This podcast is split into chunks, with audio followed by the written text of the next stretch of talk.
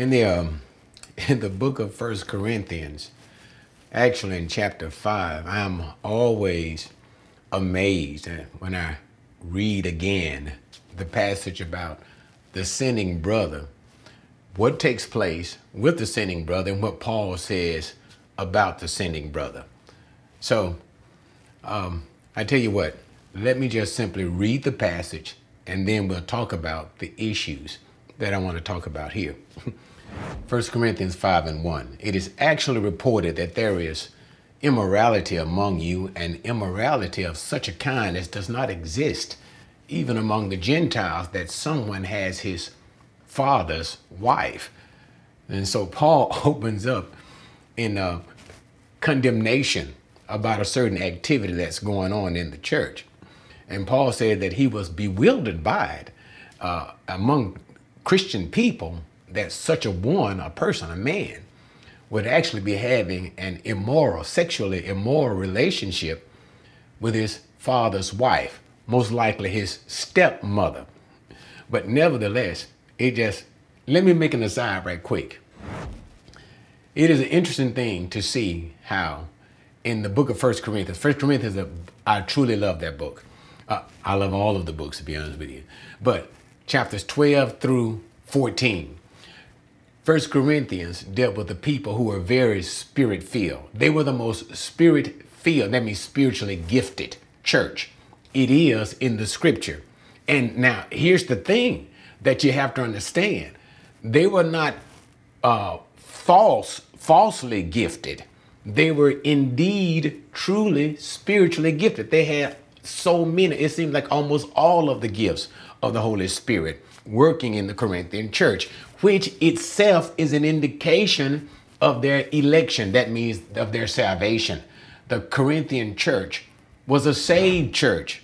But what is also remarkable is even though they were a saved church, they were the most fleshy. They were the most, I want to say, well, sinful. And it is an amazing thing, but it shows how it is not by works that we are called, but by the grace and election of God. But the point, let me stay on point. So this church, very uh, spiritually gifted, a saved, and that's what Paul was basically talking about as a whole, a saved church. But nevertheless, there were some awful things going on. And in 1 Corinthians chapter 5, Paul actually points one of them out that was most grievous to him. And that's about this sinning brother who was having an illicit sexual affair with his own stepmother. But let's continue verse number two so I can make my point. You have become arrogant and have not mourned instead, so that the one who had done this deed would be removed from your midst. And so now Paul is saying, as far as the church is concerned, the general church body is aware of this sinfulness. And instead of them being angry with the brother and taking a judicial action, by judicial action, the church has the power to act against this brother. That's the judgment. That's what Jesus was talking about when he said, if whenever there are two or three gathered in my name, I'm in the midst. That is not a statement concerning that's a church body. That's a state that was a statement that deals with the judicial act of judging. That is the church judging another member, and Jesus would sanction it if the judgment is true. And that's what that was talking about. And so Paul is saying to the Corinthian church, you are well aware of this. And instead of you being sad and doing something about it, you got an attitude. Verse number three For I, on my part, though absent in body but present in spirit, have already judged him who has so committed this as though I were present in the name of our Lord Jesus when you are assembled, and I with you in spirit with the power of our Lord Jesus, I have decided to deliver such a one to Satan for the destruction of his flesh, so that his spirit may be saved in the day of the Lord Jesus. So, Paul is saying, so even though the church itself, aware of the evils that this brother was doing, he's sitting there on the front row with the woman, did nothing about it. Paul said he, as an apostle and representative of Jesus Christ, using the apostolic authority that God had given him, Paul would bring such a sinning brother into judgment. And so he says, he uses, notice how he invokes the name of Jesus in the name of our Lord Jesus when you are assembled. So notice, so that is the use of apostolic authority and the idea that Jesus Christ is sanctioning what Paul is about to do. Jesus is saying, You do that, and I and heaven are saying, Let it be done. And that's what Jesus was talking about, the two or three gathered. But anyway, he says, when you come assemble, that is, you come in the church together, he says, what we will do, we will do it in the name and power of the Lord Jesus to deliver such a one to Satan for the destruction of the flesh. Now, I don't want to get a lot apart, a lot into this part, but here's what you have to understand.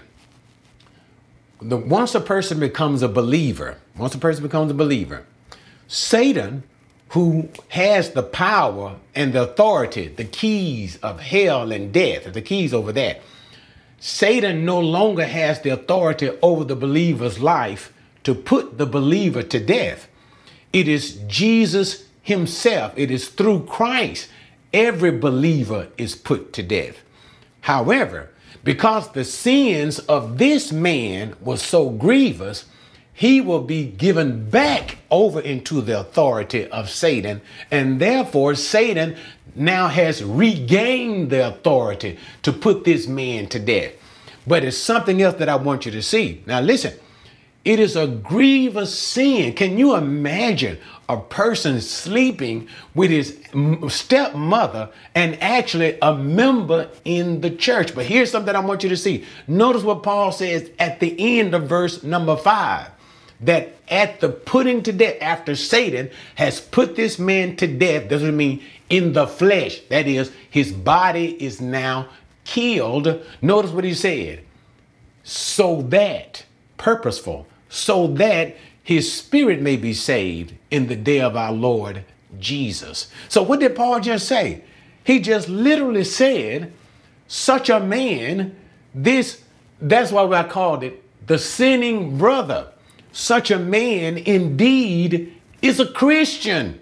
However, he is not living a Christian life, and therefore he falls under a severe judgment of God.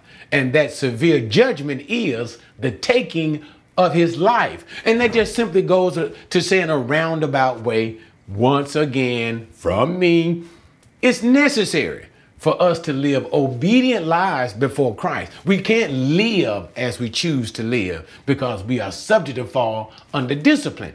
So that that's that's necessary. But what is amazing, and this is what I have to re-emphasize, what is amazing is this. Notice this man's soul is saved in the day of Christ. This is no way intended to be permissive because that's the strength of what I was just saying. It's necessary for us to be obedient. Otherwise, we incur the discipline of God. That's what Paul was saying later on in the book of this very book, 1 Corinthians chapter 11, that when we are judged, we are disciplined by God, that we do not suffer judgment with the world. Saints of God are never judged and sent to hell. No saint is ever sent to hell, but we can be judged in discipline. And in that discipline, God can end our lives. But my point is, it shows the irrevocable nature of the love of God. Irrevocable simply means he does not take it back. That's why Paul said in again in the book of Romans, for the gifts, he was speaking concerning Israel, but the point is principle to be applied to all. For the gifts and callings of God are irrevocable. That which God give, he never takes it back. And that's why we see in Romans chapter 8, that blessed chapter that made Paul himself shout, what did he say? Neither height nor depth, things present nor things to come, nothing is able to separate us from the love of God that is in Christ Jesus. In other words, one who is truly indeed saved, nothing he does, nothing she does will ever remove them from God's precious love. His love remains steadfast. That's why Jesus said concerning himself, he will be with us always. And once again, he says concerning the Holy Spirit, he will never leave you. He didn't mean that when you sin, he will leave you. No, he said he will never leave you. It's an amazing thing. So, nevertheless, to round this out, uh, number one, what we see with the sinning brother is when he is judged, he is judged of God and he is disciplined by God the Father for his sins, even to the point of ending his life prematurely. Now, Paul talks more about that in Second Corinthians, but I want to do that now. But even to that point of ending his life prematurely, but nevertheless, and even in the judgment of ending his life, his soul is still with the Lord. Nothing separates us from the love of God. And that is amazing. But just in case, just in case, because we always have false professors, false professors. Paul said that in a great house, speaking of the church of God, there are many vessels, some to honor and some to dishonor. The Lord knows those who are his. Or, in other words, the Lord knows those who are truly saved, who are truly believers. There's a difference in a person being a true believer and falling into sin and a person being simply a confessor.